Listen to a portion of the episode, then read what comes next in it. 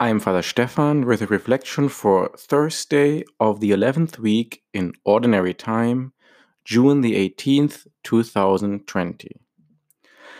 In our Gospel today, Jesus teaches us that it is not the amount of words nor the time we spend, but faith that is important as we pray. He then goes on and teaches us that what we call the Lord's Prayer, the Our Father, in every Mass, we recite the Lord's Prayer just before communion and we preface it with a phrase we dare to say.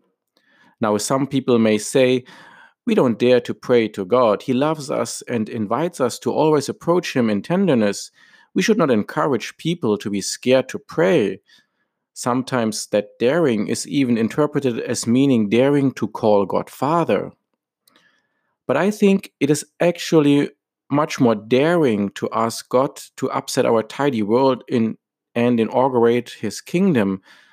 Thy kingdom come, that is what we always pray. We know that everything Jesus came to bring us the reign of God, the kingdom of God, the reign of justice on this earth, new life, the resurrection, eternal life, heaven is already here, except that it's also still coming. It is here now, but not fully a present reality, but intention, and that it's still coming in its fullness, still to arrive in ecstasy.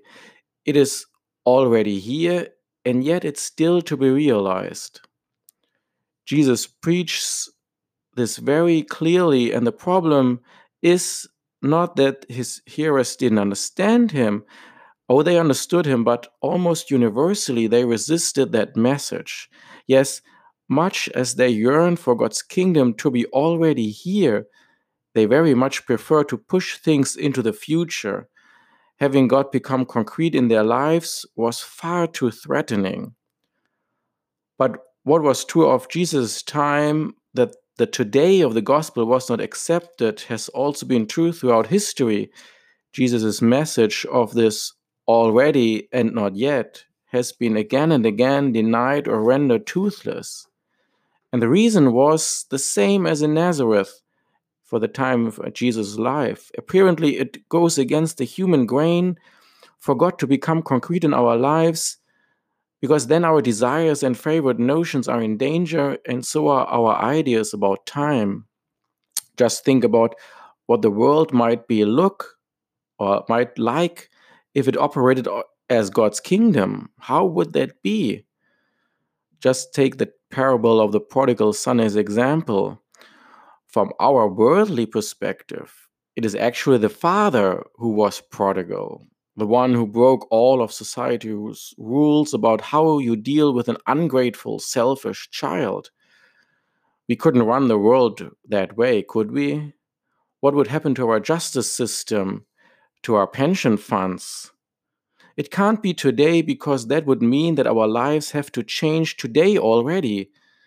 Therefore, it can lie somewhere in the future, hygienically and snugly packed at rest, inconsequential. I suspect that all of us can relate to that. It's very threatening to have God become concrete in our lives, as opposed to God simply being a reality that will one day become very real. Because if God is concrete already now, that means that our world has to change now and we have to stop pushing things into the indefinite future. This isn't so much a fault in faith as it is a procrastination, a stalling, wanting of a little more time before we need to get serious.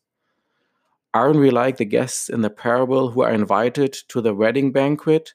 Of course, we too want to go to the feast, but First, we need to attend to our desires, our businesses, our ambitions. Of course, we fully intend to take Jesus seriously. It's just that we want a little more time before we do that. The German theologian Gerhard Lohfink once assumed that the reason the kingdom of God hasn't come yet is that we that we haven't really wanted it to. Yes, it takes daring to ask God for this. Do we dare?